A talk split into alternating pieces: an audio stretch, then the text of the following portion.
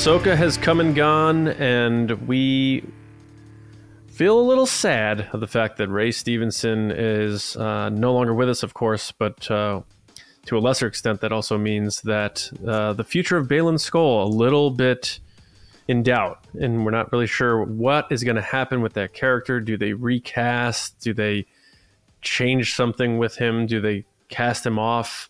Uh, we're going to talk a little bit about that. Uh, not a little bit about that. We are going to do uh, our speculating on that today on TRB. Mm-hmm. So, welcome everybody to the Resistance broadcast.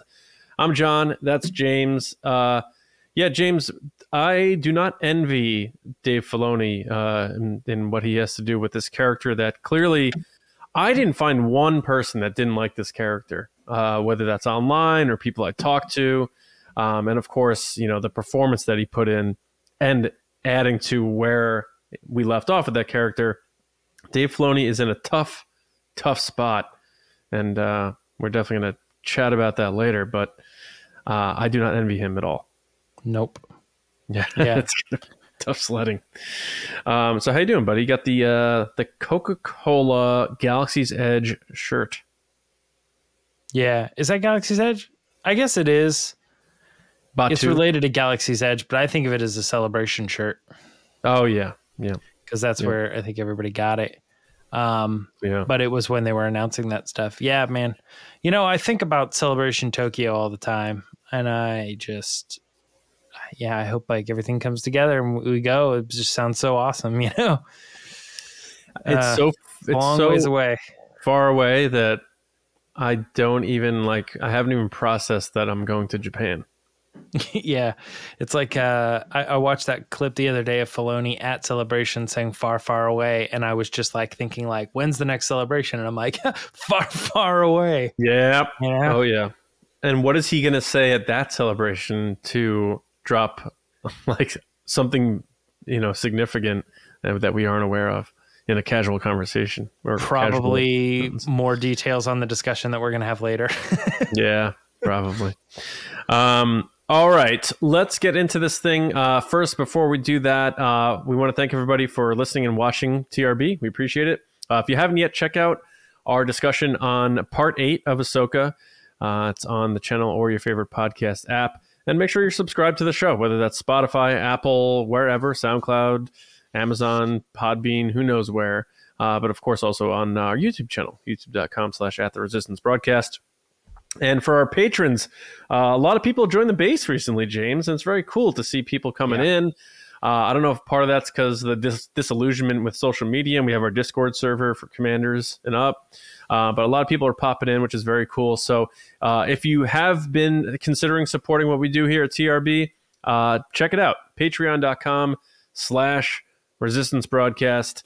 Uh, tiers start at five bucks, and we have uh, a lot of exclusive content over there, including uh, exclusive mini podcast episodes, live streams, Q and A's, uh, commentaries, uh, the Discord server, a lot of cool stuff, polls, in, poll chats, in-depth conversations, sometimes like chats with other patrons. You know, yeah, yes, so a cool. lot going on over there. So check it out, Patreon.com/slash Resistance Broadcast, and if uh, you're able to, uh, throw some support. We appreciate that. If not, that's cool. But either way, uh, we are going to roll on with the show here. And James, uh, the old faithful, is back again this week. So let's get into it.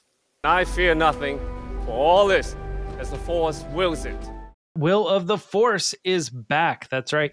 Because this section is the one segment of the show where we pitch questions and choose from the resistance officers uh, on our Patreon and do the best to decide will this happen in the Star Wars world or will it not happen in the Star Wars world?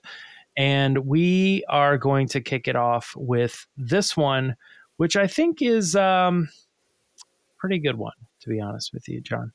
Uh, this one uh, here is Will we see any other planets besides Peridea in the distant, distant galaxy? And I think this is pretty good, but I, uh, that's why I want to hear what you have to say about it because I'm interested to see where you think this could go. I think yes.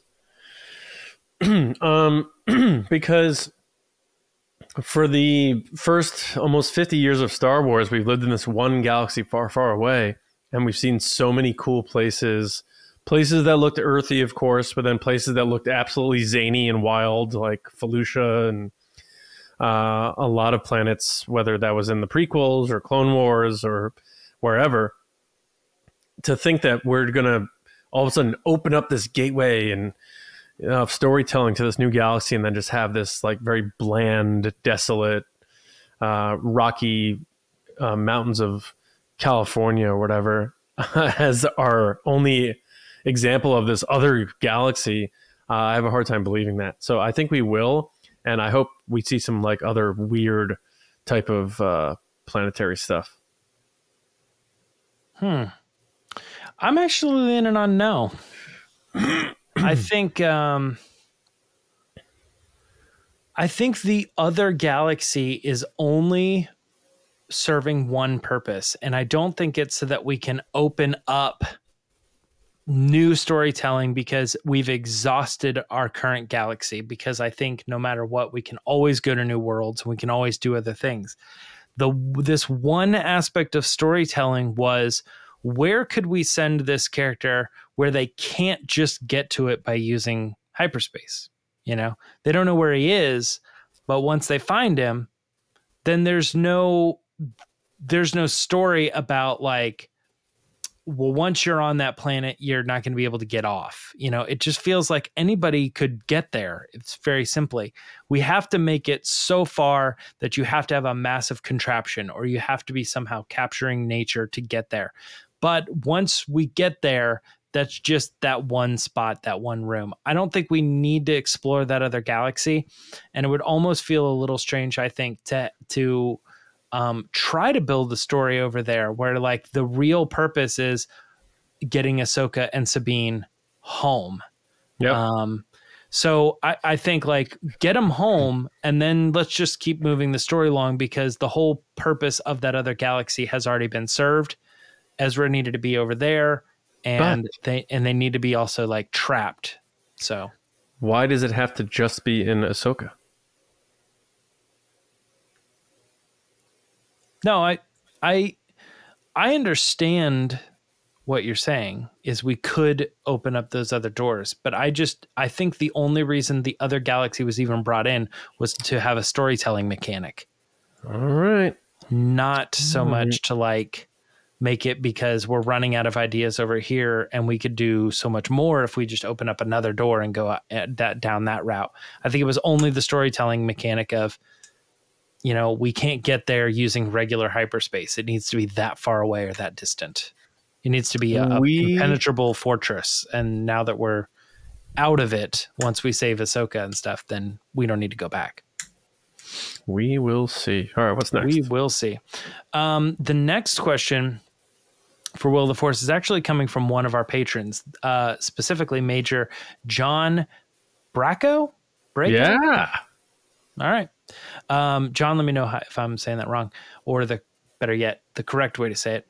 Um, uh, Major John wanted to know uh, assuming Shin is the new leader of the Nomads, will her story continue with battling Ahsoka and Sabine on their quest to get back home? It's my turn to go first, and I'm going to say Absolutely yes, I think so. I'm I'm interested in how they're going to get Shin to come home with them because I don't want Ahsoka season 2 or whatever, you know, to be Sabine and Ahsoka get saved or they figure out a way to go home and then Shin is left abandoned on that planet again. Um, and like nobody's coming for her. Um, I I'm definitely uh, saying there will be more with that character. There's a point in showing that character going up over the nomads and saying, "I own you now. I am your leader."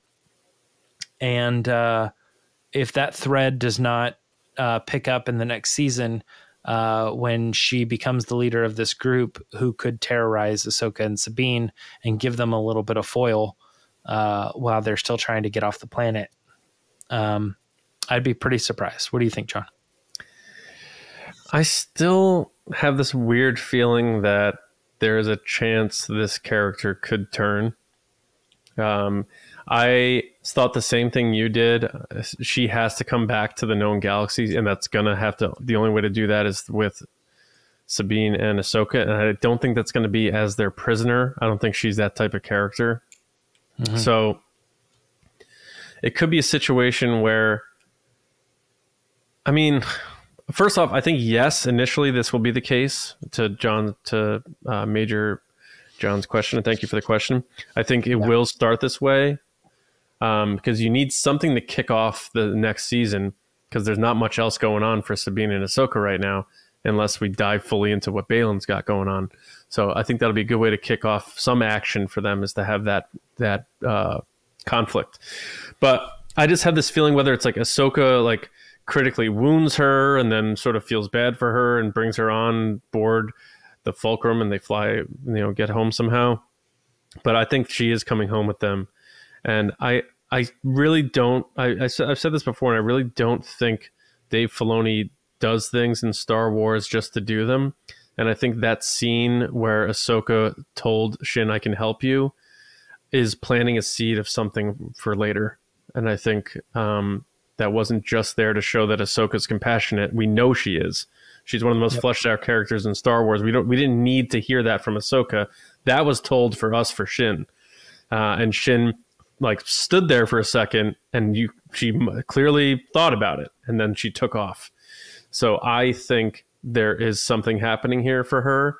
I think we will see her still doing the villainous stuff with the nomads. Is that is that their official name? Did I miss that? I guess that's no. Yeah, yeah. I just but, think that's what they are. Yeah. So, but and but I do think there's a chance that she will make a turn here. So, yeah, I will say one of the interesting thing is like is to think about the possibility that like if she does have a turn or something and she like you know I could see Ahsoka and Sabine like getting ready to leave and they're like are you coming with us and she like turns around and looks at the turtle people and she's like I think I'm going to stay you know what I mean like she like they need me they need me or something you know something along those lines I feel like that storyline would only really work if we saw Shin doing horrible things before and kind of like a yeah. Kylo Ren situation where like if I go back like you guys know I'm cool, but if I go back, society is not going to let me come back. So I'm just going to stay here. but we never saw anything like that out of Shin. So her like self isolation, I don't think that really works either. I think she's, I, I don't know, man. I don't know about a turn, but I, am just really interested to see how she's going to get back because I like the idea of her being that Maul character, that one that just continually, continually makes the wrong decisions and always can't ever catch a breath. Yeah. Catch a break, you know? Yeah, that's true. Um, all right, we're going to move on to the next one here, and this is this is going to feed into what we were just talking about because we want to know: Will Sabine and Ahsoka return to the known galaxy using through the world between worlds. John, you're first on this one, and I think your answer has to be yes, because you when, when you have a question like this, I go, "Oh, I, I know what he's thinking." Do you? well, uh, we'll see. What What do you think? Uh, yes. yeah. uh, only you want to propose it because it's your theory. Yeah, and I'm not the biggest uh, World Between Worlds guy. I really don't like it very much unless they make it so that it's like where the Force Ghosts hang or whatever. But mm-hmm. But they have just set so many things in motion with this series that I feel like it's just going to get weirder. So, and the fact that of Anakin showing up at the end there just m- makes it a, a more of a more of a solidified yes for me because why else would he be rolling up right now? So I'm going to go with yes, they will, and Anakin will sort of be their conduit. Yep, that it really does make sense. It's an easy way for them, like, because part of me goes, well, if the whales are coming there to die, you know, like, isn't there any chance that they could be like, hey, can you know, think you could drop us off or something?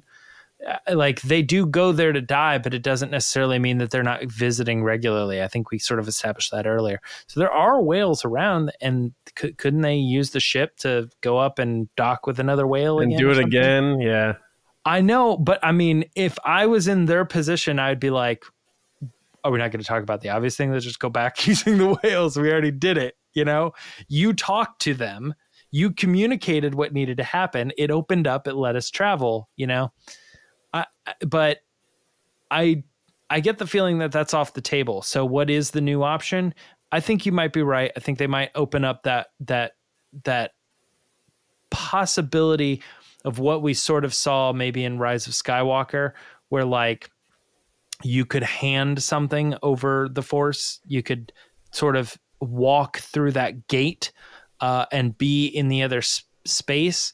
Um, you're right that Anakin is there; he's watching over. I think that's the impression that we all get, but it could serve a bigger purpose that he could be there to be like, um, you you guys you guys know how the world you know, how this works, right? You could just like if you focus, if you use your energy, you can concentrate yourself back to that, you know, or whatever. I, I think there could be some wild stuff coming.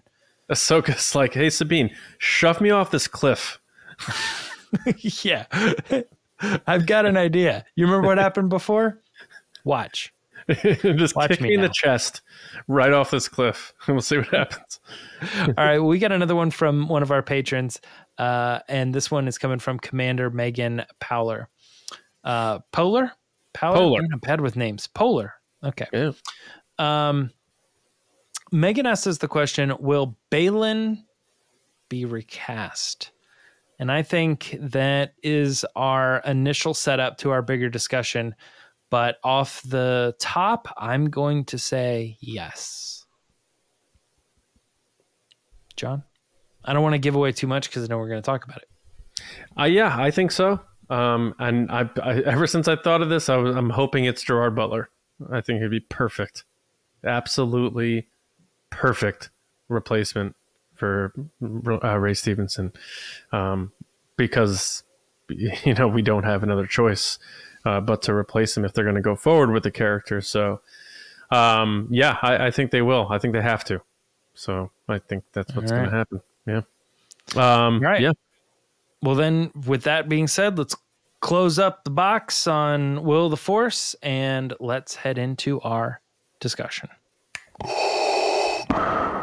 Obi-Wan once thought as you do. All right. Yep. Um, we're all still reeling about it, but uh, with the loss of Ray Stevenson, that it begs the question, especially after we all saw the end of uh, season one of Ahsoka. What is Baylan Skoll's future in uh, this story now that uh, Ray Stevenson has passed? Um, in my opinion, one of the most interesting new characters in Star Wars in quite some time.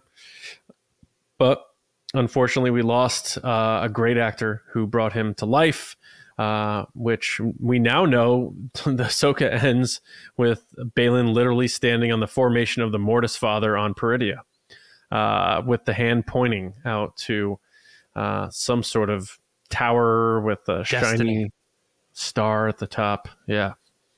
Uh, now, his story clearly appears to be just developing after all the teases that happened throughout this first season. So, where do they go from here? What do they do? Uh, you you've heard our answers in Will of the Force. We both think a recast is happening, but let's dive just a little deeper here, James, in terms of where they could take Baylan forward.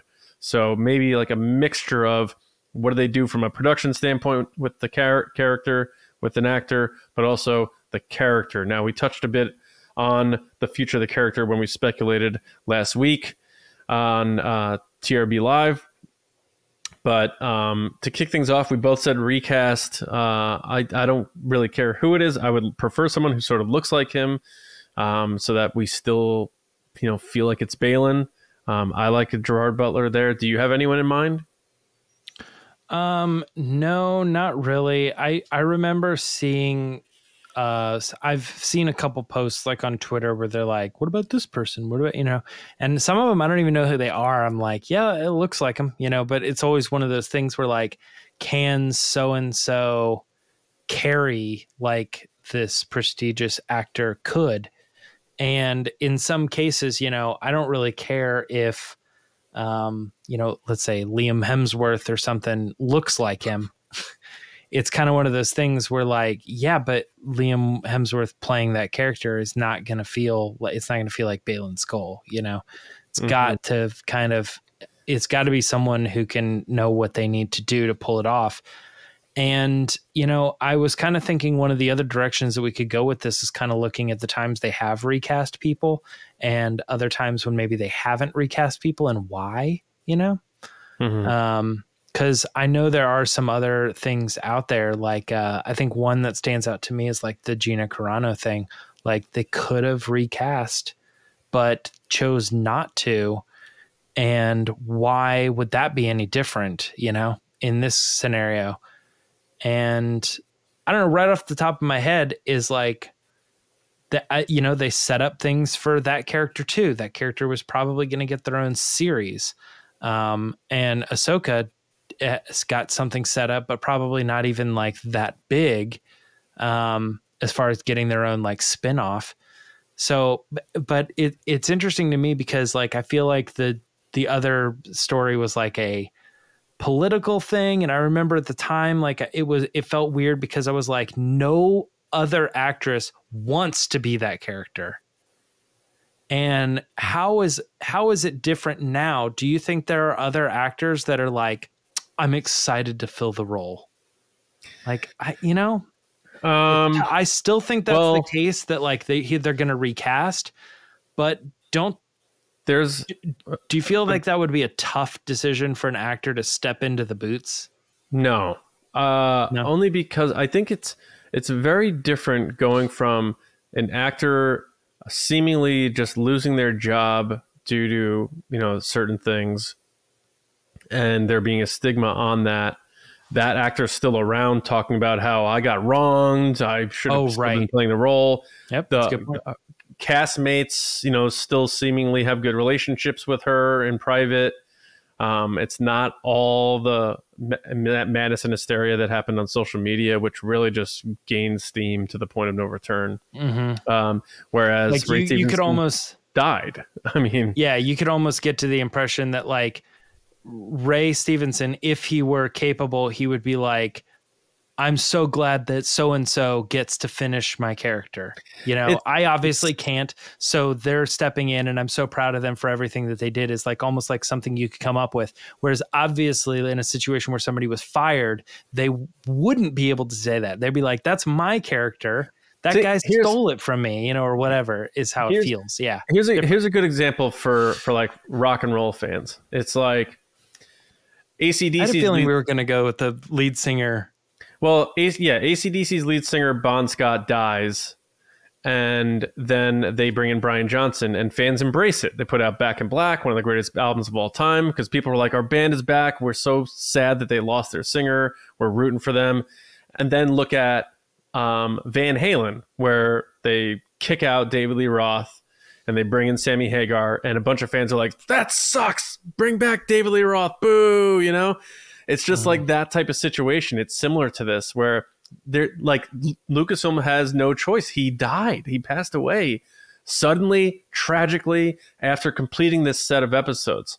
Um, so I think it's that situation more like the ACDC thing where us fans are like rooting for them to like, you know, because Dave Filoni, it's his first live action series. Like we're rooting for him to succeed here he has this juggernaut character that everybody seems to love in this fandom where it's always so split on things and people hate a lot of things and people love different things. People are all pretty much like this guy's awesome, and the actor passes away. Uh, so I think it's one of those things where if someone came in and you know puts out a statement about you know Ray was so great, there's no way I could fill his shoes, but I will do the best I can. People will root for that person immediately. Um, so I think it's I think it's easier than you know if they were to attempt to Yeah. replace Cara Dune. And also, Cara Dune was a a forgettable character, and I literally mean that because by the time we got to the middle of season three of Mandalorian, I completely forgot about that character. I wasn't like, oh man, I wonder what Cara Dune would be doing now. Didn't even enter my brain. Whereas Baylan Skoll, if they pick up season two of Ahsoka and They they start with part nine, and they're like, "Yeah, Baylan never returned from Purdy and stuff," and then we never heard from him again. I'd be like, "Oh God, that's such a sour taste." Like it's just two different animals. So I think Yeah. they, as we said, I think they are recasting. And they will move forward with the story plan because also let's not forget Dave Filoni got approval to direct a feature film under the Lucasfilm banner for Disney to finish this story. There's no way he didn't already have an outline set up where this character played a role in it. He would have to really change everything if they mm-hmm. just took Baylan completely out of it. So I think recast seems the most logical. And then we have to decide, or not decide, but then we have to wonder how they are moving forward with that. quickly because you did a, a great job at, at laying that out. Now, how Yeah, is thanks, that buddy. different than, say, Carrie Fisher when she passed? Couldn't you all say the same thing of like, you know, somebody coming in and filling the shoes and we would all be cheering for her because we want Star Wars to succeed? You know, it's like all That's the same different. thing. I know, but it's like it, it's it feels like it's the same argument, but then it there's something else where you're like, uh, but I feel like the only reason they didn't do that is because they actually felt like they could pull it off with some existing footage. And I don't think that they they diminished her role in that movie, but they managed to still make it meaningful using the footage that they had. And I don't Yeah. think they would do that for Ray Stevenson in a season two of Ahsoka, trying to finish up his story using old No, footage and CG and stuff. So it's like it's it. There's something there that they go, um, you know, hey, we have to have this this character continue because it's not Cara Dune, but we can't just, you know, sort of fake and wrap up the story using CG and kind of end that kind of quickly and just kind of wrap it up like we did with Rise of Skywalker. Yeah. There's more that needs to be told here. So I think we're in that weird sweet spot where I think fans just rally around the idea of like, do you want more of the character or not? Do you want to know more about what was going on? He was standing on top of the father's hand, pointing to the future and his destiny do you want to see it or do you not? And we're going to go, yeah, we want to see it. And then they're going to go, then we need somebody else to play the character. Sorry. Right. You yeah. know, it just is what it is. yeah. so I, I, that's why I think we are both landing on recasting. Yeah, and the lay of thing's different, obviously, because you know Carrie Fisher played the character for forty years, and uh, they were finishing that story. Um, and I actually, I personally think, as weird as it is, I think Rise of Skywalker was Leia's best role in that whole trilogy. I think she had the biggest impact on the story. I think even some of her humor landed where it didn't seem to, in especially in Last Jedi. I, I felt like she did a great job with the with the footage they used and how they implemented it. So, um, but yeah, like going 40 years with Carrie Fisher and then in the final movie of this saga being like, here's Julianne Moore as Leia. I'd be like, nope, absolutely not. No thanks. Um, so Dame Helen Mirren as I, I know. Yeah. Princess yeah, Leia. yeah. right. Exactly. Taylor Swift as no. Yeah. Um, but and then Baylan, like we're we're just getting started with Baylan, so now it's like, well, yeah, they can recast him, sort of like um, Richard Harris getting replaced by Michael Gambon, who also recently just passed away as uh, Dumbledore after the second Harry Potter movie. Right. Um, so you get somebody who like, you can make you him up to do? right, exactly. we, we have to We- tell more Dumbledore. we need Dumbledore. Yeah, Yeah. he's in these books. He's- we're You not wrapping up his story and keeping him ambiguously out of everything from now I on. know. Or they just film him from behind. So they're like, Yeah. wait, Professor Dumbledore. He's just running down Yeah. the hallway. They only show like his face in like Harry Potter 8. you know, it's like Yeah, he like turns exactly. around for a second and it's clearly it he turns around and it's Harold Ramis. Right. Exactly. Yeah. Exactly that. Right, Yeah. go Gia. Um, yeah. So there, I mean, each situation has its own nuance, but I think with Baylan, you know, we just got introduced to him. I think there's a lot more meat on that bone. And if you get somebody who sort of looks like him, and I, I, I really think Butler would be perfect. Gerard Butler would be perfect. Get the beard on him and the hair and stuff. He could really make it his own, but also pay a nice honor and tribute to what Ray handed off uh, involuntarily, of course. Um, so that's where we're at. And the question is, though, do they feature him less, keep the same thread, but maybe not push too much uh, weight onto that character? Or do they say, rolling on and we're going to put someone in here and they're going to crush it for Ray, for us, for the story, for Dave, and keep moving forward? I think that's the be- better way to go. Do you know I often get Russell Crowe. I know, or yeah, I sorry, I already did it. I often get Gerard Butler and Russell Crowe mixed up. So when you say Gerard Butler, I go, "What about Russell Crowe?" oh, I know. Yeah. Um, yeah. I also think he's great. I think he has a very he has a type of acting which doesn't feel like he, he has a different kind of weight to his uh acting than um Ray did. Uh, whereas I think like maybe you're right on Gerard Butler, he might be able to lean more towards the Ray and kind of do that. Whereas uh, Russell Crowe would be Russell Crowe as Baylan Skoll. You know what I mean? Right. Yeah. Uh, he wouldn't be able to like blend it as much. Um, but uh, but I, I do think that that you are talking about a very very good actor who has that look and that weight that you could bring to that character. So that that's maybe one that I'm throwing out too, Russell Crowe. Yeah, Russell Crowe has the chops. Um, yeah, for sure. I know a lot of people have said Liev Schreiber. Um, I'm not sure. I like him, but I'm not sure about him for that role. Um, but yeah, I mean, they'll find somebody, and I trust Dave Filoni because look at the casting choices he made just for this first season alone. I think he knocked almost every one of them out of the park. So mm-hmm. keep that instinct when you go to make this very delicate and sensitive um, change. Um, now, as far as the future of Baylan Skoll, um, we touched on it on TRB Live, but to just dive a bit deeper on it, uh, do you think they're going full uh, Mortis 2.0, or is it going to be Mortis but different? Uh, I think it's going to be Mortis but different. Um, I felt like you you sort of uh, poked at that on TRB Live. So if you want to expand on that, like, so you're saying not father, son, daughter, but something similar, so, but not the same.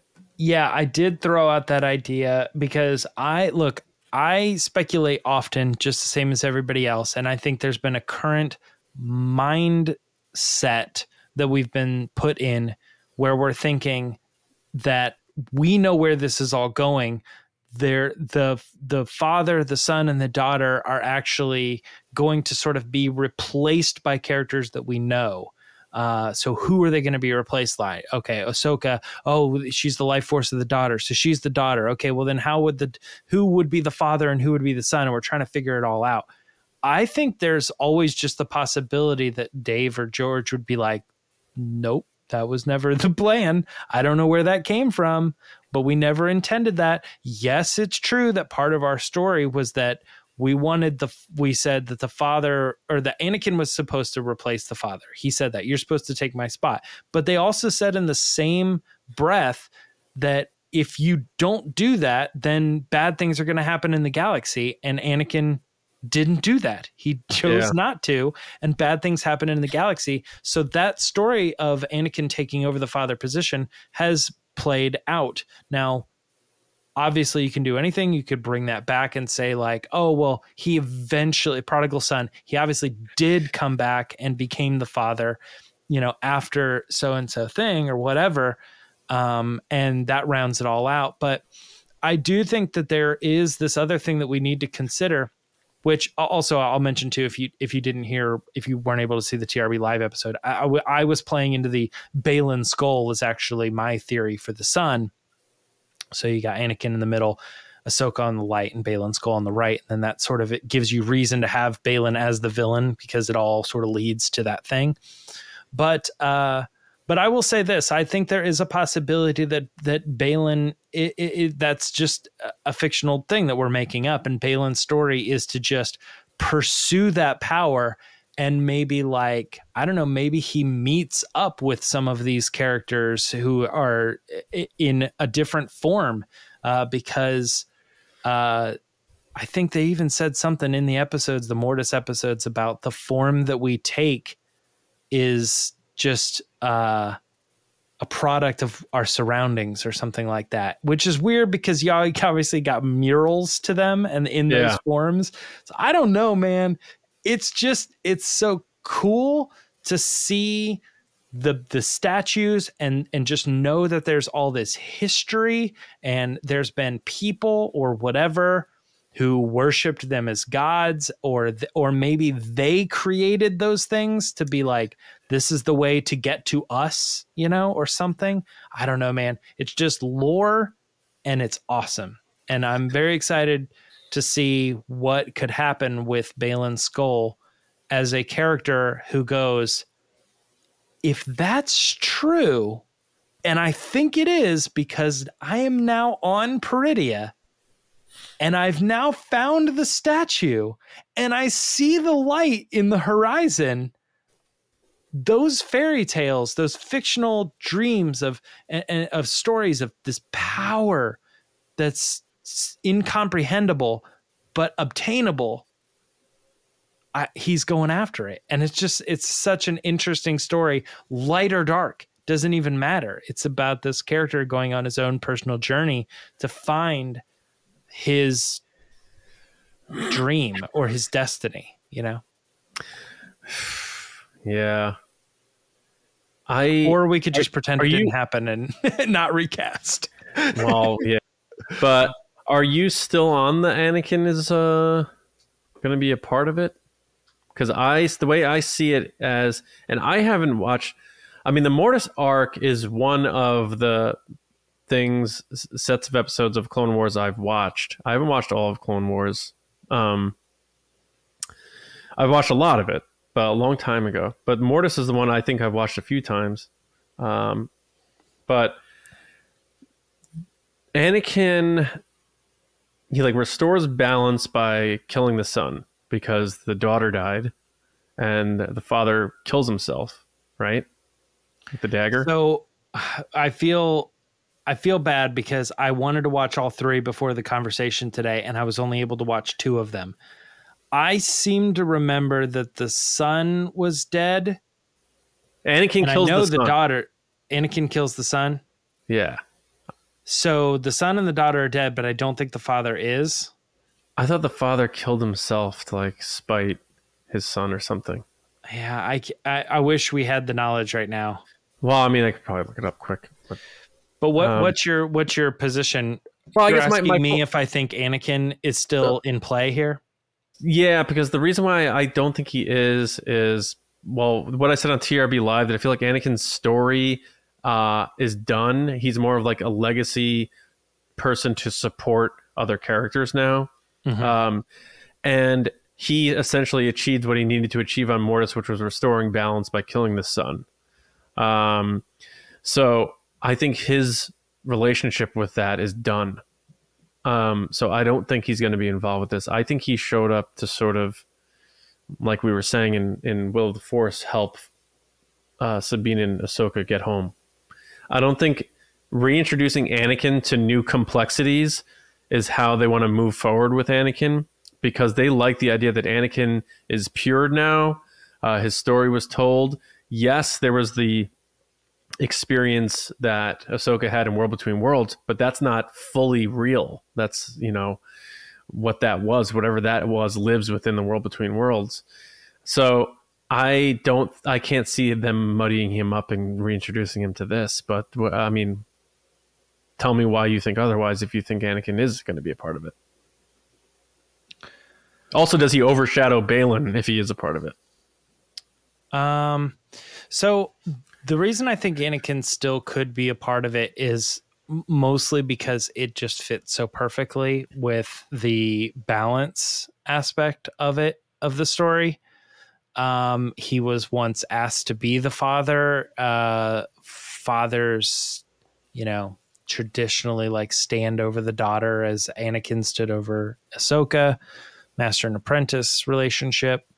Um, and the only there there's obviously routes that you could take where you're like, well, then he walked away from it.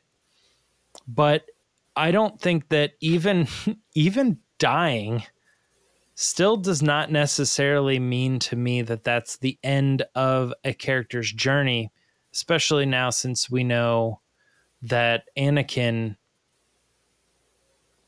is rejoining Ahsoka in physical form in some ways, you know, to still participate in what needs to be participated in.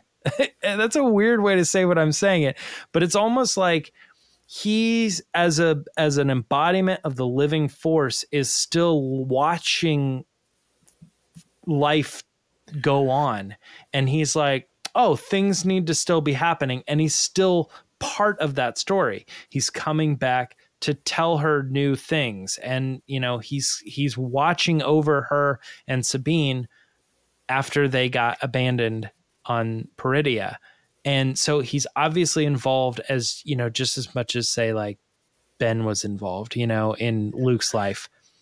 Um he's there to help and interfere and guide and other things like that. So Anakin the entity still exists. He just exists on a higher plane now. Yeah. And so the, the, I think honestly the biggest thing for me is the father saying when I heard the chosen one had been born or created or whatever, I was like, "Oh, I got to talk to this dude. He's the one who's supposed to replace me." If that is that also a, a prophecy that is is needs to come true because if Anakin ultimately does walk away from the father, what is the story with the father? It was prophesized that the chosen one would replace him. So does no is he eternally now the father stuck in that position? Is that prophecy not true? Is there a different chosen one that it, you know that that probably doesn't feel right with Star Wars. I don't think that later down the line they're going to be like, "Well, Rey's the real chosen one." Oh no, yeah, I, yeah. Um, I don't think that's the case. I I just. you know, I mean, it, it's tricky to me, and I'm like, so I feel like Anakin as a as a entity is still in play. Um, yeah, I get what you're saying. Um, I just don't know how. I don't know. That's tough because of just how his his his main story ended. Um, I like him showing up and helping people, but I don't know about him having a new arc or what have you after his story nicely concluded with uh, saving his son and stuff. But It Um, does say that the yeah the father mortally wounded himself so that With- Skywalker could deliver a killing blow to the son. yes, okay, So yeah. it, the father, the son, and the daughter all dead, dead. But then daughter's Baylan life force uh re saves Ahsoka.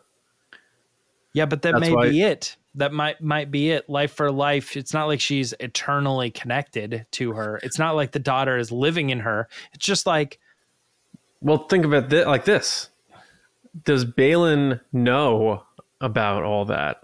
Does he know that Ahsoka was um, the life force of the daughter? Uh, saved Ahsoka's life, and that's you know she's followed around by the convors and Morai. Um, I don't think anybody by- does. I don't think Well, Ahsoka. I know, uh, but by George Lucas's definition, true balance of the Force is destroying the dark side, and that was Anakin's prophecy. If only the daughter's spirit lives, is Ahsoka the embodiment of the balance of in the Force, and is Baylan trying to get to Mortis? Uh, without him realizing it because he said i don't like the idea of repeating the jedi and the sith and stuff he's like i want to start something new him not knowing that he will essentially disrupt the balance of the force by creating any sort of dark entity or being any sort of dark side presence uh, offsetting that because i do believe if you know george lucas pen to paper obi-wan telling uh, anakin you were the chosen one it was told you were you would destroy the sith and not join them that was the prophecy destroy the sith restore balance. The light side lives. Mm-hmm. I I never saw balance of the forces. Light and dark have an even hand. Uh, and I, don't know. Yeah, I don't know. We've had that it- discussion. We've probably had a lot of new patrons since then, but yeah. Um, my or my new listeners, not even patrons, but Oh yeah, that's what I meant. Yeah, I mean like new people that, that Yeah. never heard that old discussion. But my yeah, my simplest explanation when I get into the discussion with people is I always say it's like two baseball teams, and that's balance. You got this baseball team and this baseball team, and the cheaters are the dark side. When you eliminate the cheaters, you can bring balance back to the game. They can, Yeah. you know, this team can win sometimes, this team can win sometimes. But as soon as you start uh, as soon as some of those players start cheating, it throws the balance of the game off. And restoring balance is not like you have to have a team full of cheaters and a team full of rule followers. That's not that's not the game. That's not Right. balance. You have to have two. Yeah, everybody has to be a rule follower. It's the people who are not following the rules that are throwing everything off. And restoring balance would be eliminating the bad. I know. And we can get really wild with speculating on this um, because we don't ultimately don't know how far they're going to take it. It's there's a chance Baylan goes on this journey and he gets there and there's nothing, or you know he he's expecting something that that is there and that it isn't, or we we don't really know. So we're we're we're doing this under the idea that there is something a future for Mortis. Um, Also, So, and- don't don't forget that Mortis is not Peridea no, yeah, because Mortis was in a random location that you know Rex was there in the known they- galaxy. yeah, and they were like, Yeah. "Where where are we at?" And then uh, we're both in the same place, but we're clearly not in the same place. And then all of a sudden, Right. there's a a, a double sided pyramid floating, and they get pulled into that, and it's it like it's this whole thing. So it's like if Peridea, it seems like Peridea is sort of like the origin of maybe maybe something relating to Mortis or or to these force wielders. But at the end of the day, like they left there a long time ago. So Yeah. he it's not like he's gonna walk over that cliff and be like, Oh, father, there you are. Right. You know, Right. I almost feel like the power. So again, oh sorry, I, I feel like I'm just going off on a rant tonight. no, it's all these things are firing in my Well, head think- as we talk about it. well this this the the mountain statues of the two of them. I don't know how what that means about the daughter one not being there or whatever.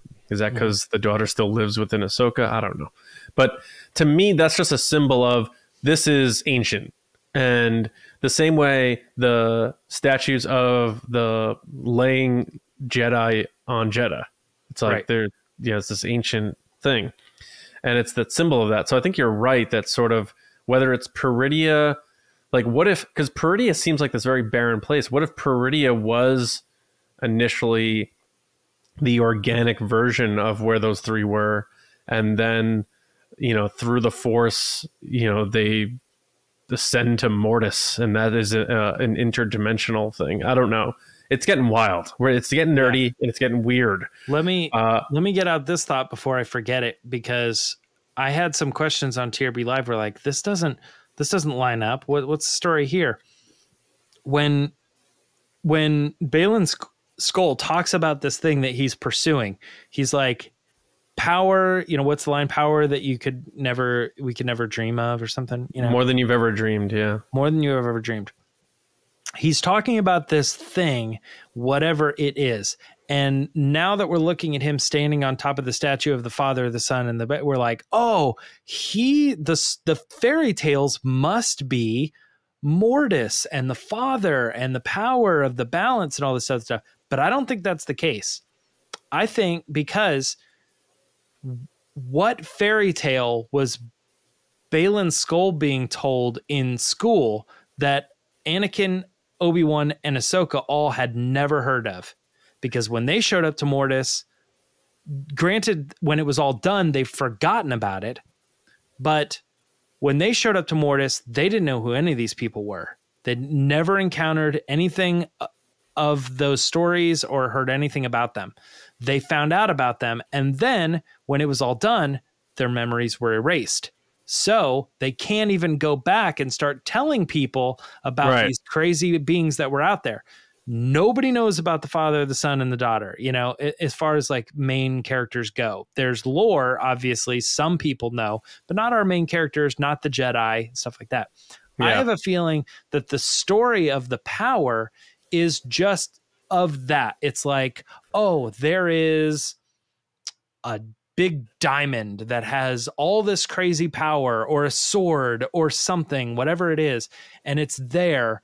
And when you're on your way there, you're looking, you know, at the hieroglyphics and the things on the side, and you're seeing all these images of pe- things that we know what they are because we've been paying attention to multiple stories in Star Wars. But to Baylan walking through, he he isn't looking at those statues and being like, "Boom, father, son, daughter. Yep, that's the story I heard. I'm on the right path." I think he just sees those statues and going, "Hmm, what are they pointing to?" They must Uh, be pointing to that ultimate power that I've heard about. I feel like I need to rewatch Ahsoka just to revisit all of Baylan's dialogue. Um, yeah, we need Because- a 10 minute montage of just everything that he said. Ser- it wouldn't even be 10 minutes, it would be like three, yeah, all his Because- lines. didn't he say something about something calling to him, or I feel like it was something like that. I know Almost, Morgan said that Thrawn was calling to her. yeah. Um, I thought he said something like that. And how would he know that there was a power greater? You know what I mean? Like he's not just guessing; he knows something. So, I, I yeah, I definitely got to rewatch Ahsoka, literally just for understanding, trying to connect Imagine- the dots on yeah. Baylan's journey.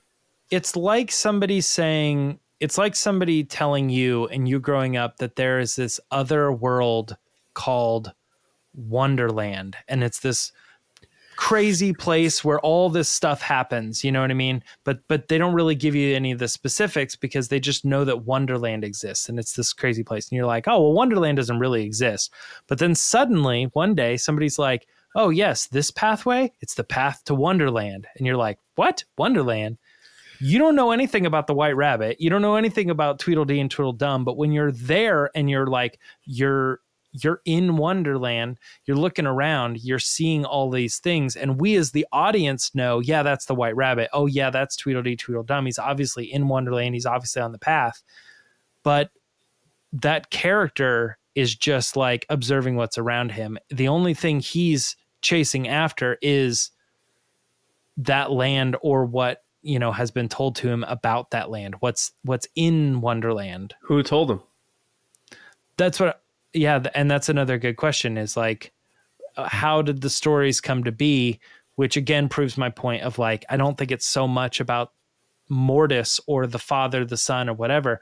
I think there's just like a bigger greater story about this power that's in this other land in a distant galaxy you know and it Yeah. sounds made up but you know we're we're watching the character walk that path and run into other entities that we've encountered because of other stories you know that back up the uh the truth of that place you and that power but we don't we i don't think we've been introduced to what it actually is yet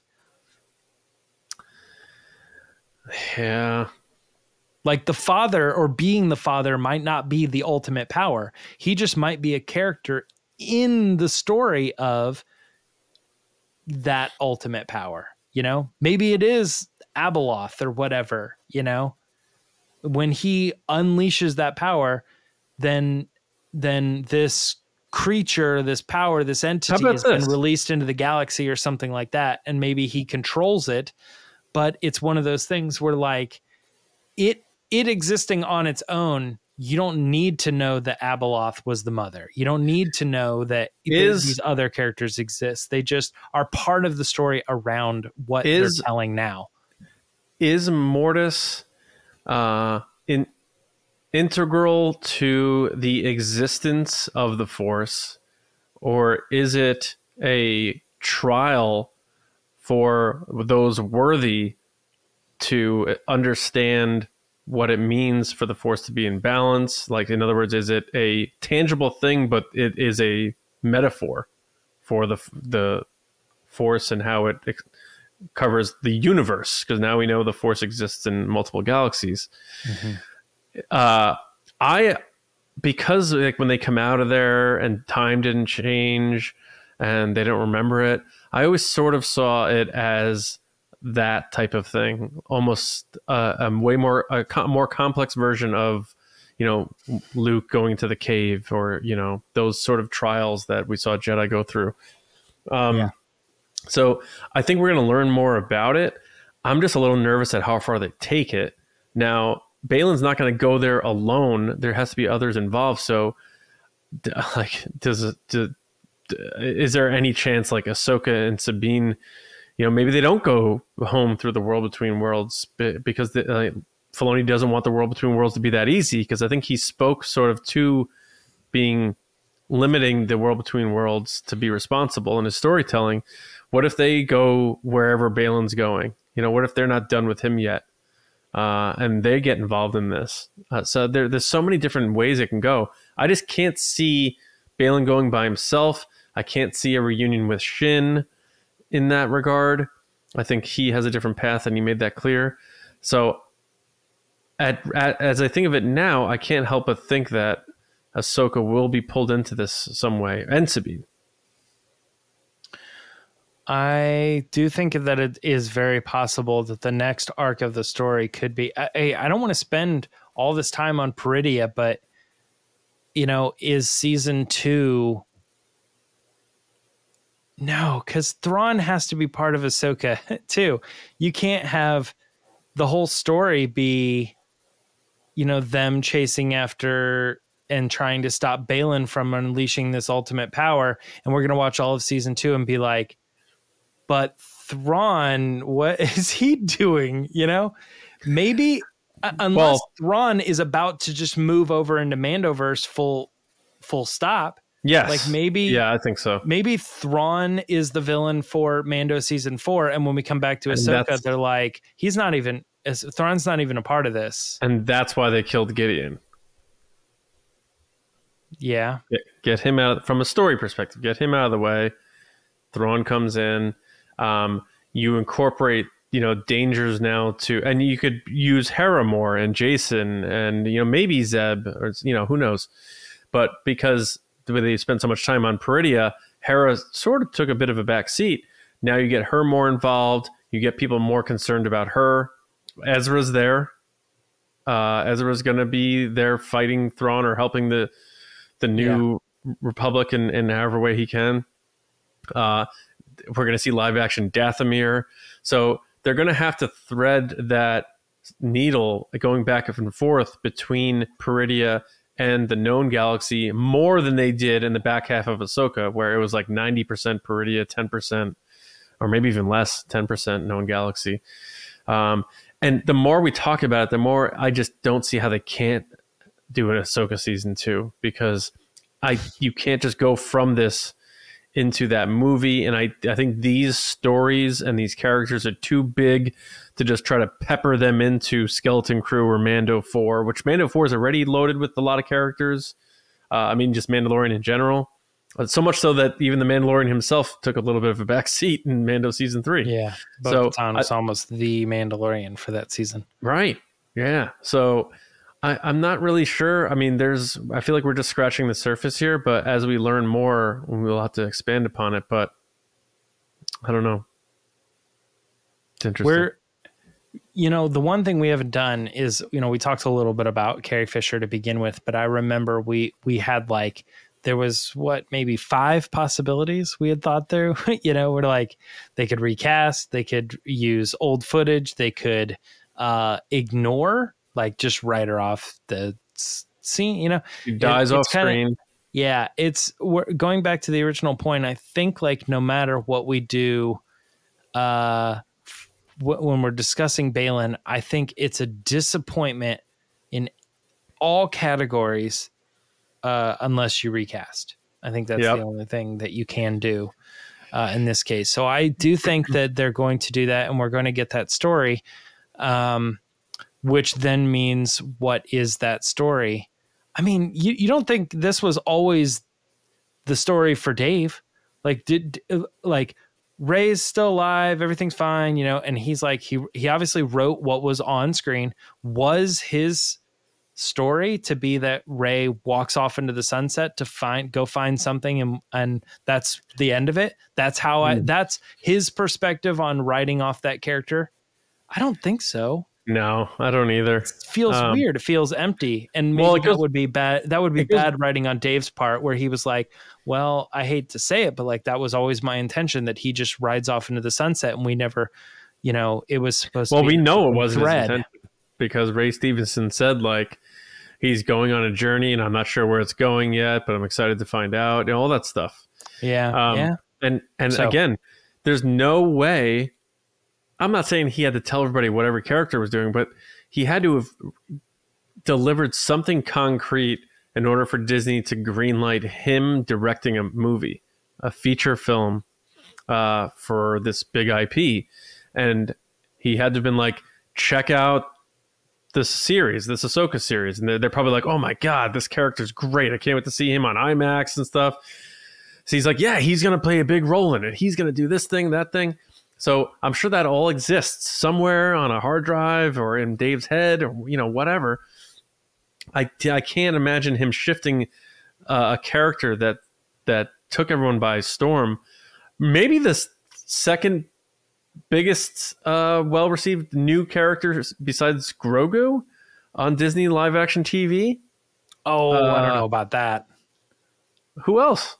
I mean, I would think Mando would be. I, I would say that before season three. I feel like people have soured a little on Mando. I mean, fair, but also just like look at like how many Baylan Skoll Halloween costumes there are right now. you know. Well, Halloween hasn't happened yet. but I'm saying like Uh, are we are we really thinking that you know like the same as we did when Mando came out No, like, you're you're right. You're right. I mean, you're right. I, I definitely think that that he I, your argument is that he was very well received among fans that's absolutely true I don't think he was quite as like th- th- it's almost different you know what I mean the way that like Baby Yoda Yeah. and Mandalorian took over I mean the show was called The Mandalorian and there was marketing everywhere with his face on it and stuff obviously Ahsoka has this guy peppered in. You know what I mean? It's not called Baylan Skoll, you know, and it's this huge hit series. I almost feel like Ahsoka might even be a better, well received character where like lots of families are watching, being like, we love Ahsoka now, you know? And it's like, she's being received well. So is Baylan, you know? It's just that I think we're Well, yeah, excited I about mean- him because he's a villain, a good villain, you know? Yeah, he yeah, just through and through, just a well written character, a well performed character, cool look, uh, awesome fighting.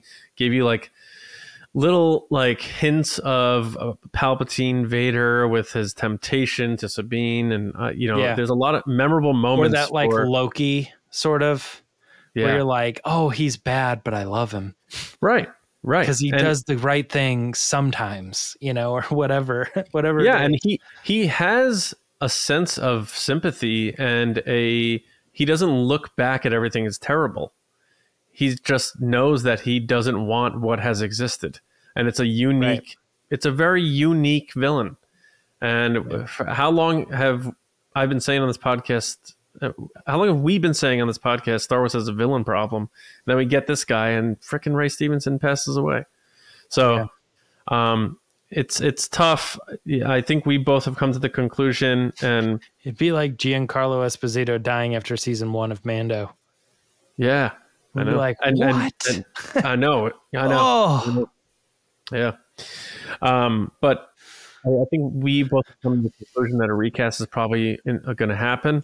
So I just hope whoever takes it um, gets you know treated well because you're coming into a tough spot and uh, honors you know the great Ray Stevenson because I, I've liked that guy for such a long time.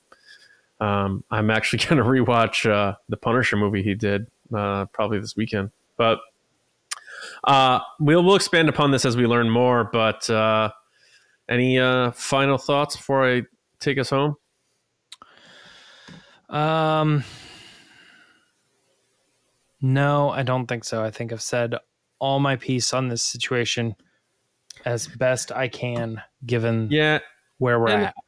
Yeah, and I hope everybody uh, enjoyed the conversation. And, and please let us know your thoughts. Do you think they're going to recast? Do you think they're going to uh, have him sort of written off, write off? Maybe do. I know people suggested, oh, they're going to continue him with books, comics. They could do that. Um, but I just think with that movie coming up, um, there's probably things already lined up, especially with how many of these series are supposed to be involved and intertwined. But definitely let us know your thoughts on all of this, uh, including Will of the Force. Hit the comments on YouTube, hit us up on social media, email us, whatever you got to do. And of course, if you're a patron on the Discord, let's chat it up and have a good time. Uh, but thank you to everybody for listening and watching and being a part of what we got going on here. Uh, a special thanks to our generals and spice runners on Patreon Carmelo, John Reese, Jetta Rosewater, Frank Grande, Nick Kratz, Chris Morales, Brian Smith, Matt Chitty, Danny, Mike Ramori, Matt Heath, Brendan McLaughlin, Count Pepto, Sneaky Zebra, Aaron Ellington, Colin Cormier, Jolton Jedi DiMaggio, Diana and Dave Hornack, and the Spice Runners David Probus, Neil Shaw, Kendall Gellner, Andrew Staley, Jeremy Myers, Michael Fry, and the Fort Worthian, and all our patrons in the base, and just Love everybody. However you however you take on uh, you take in TRB, thank you very very much. Um, James, where are you at on social media? You can find me at Myra Trunks. And Lacey at Lacey Gillerin, uh, at uh, it's Lacey Gillerin on TikTok, and uh, Johnny Hoey for me, and my movie pod, just like the movies. I believe in was uh, about a week or so, or two weeks, we're doing the original Halloween, John Carpenter's Halloween. I'm excited to do that. Um, all right, that is it. We hope everyone has a wonderful week. And remember, TRB Live is switching back to Thursday night. Uh, we are off season, not off season, but there's no live Star Wars show. So we're going back to Thursday nights. So 8.30 East, same spot, Thursday nights. And then on your podcast feeds, uh, late Thursday night, but into Friday morning. So thank you, everybody, very much. James, good times. And for everybody, enjoy your weeks. And we'll see you next time right here on the Resistance broadcast. See you around, kids.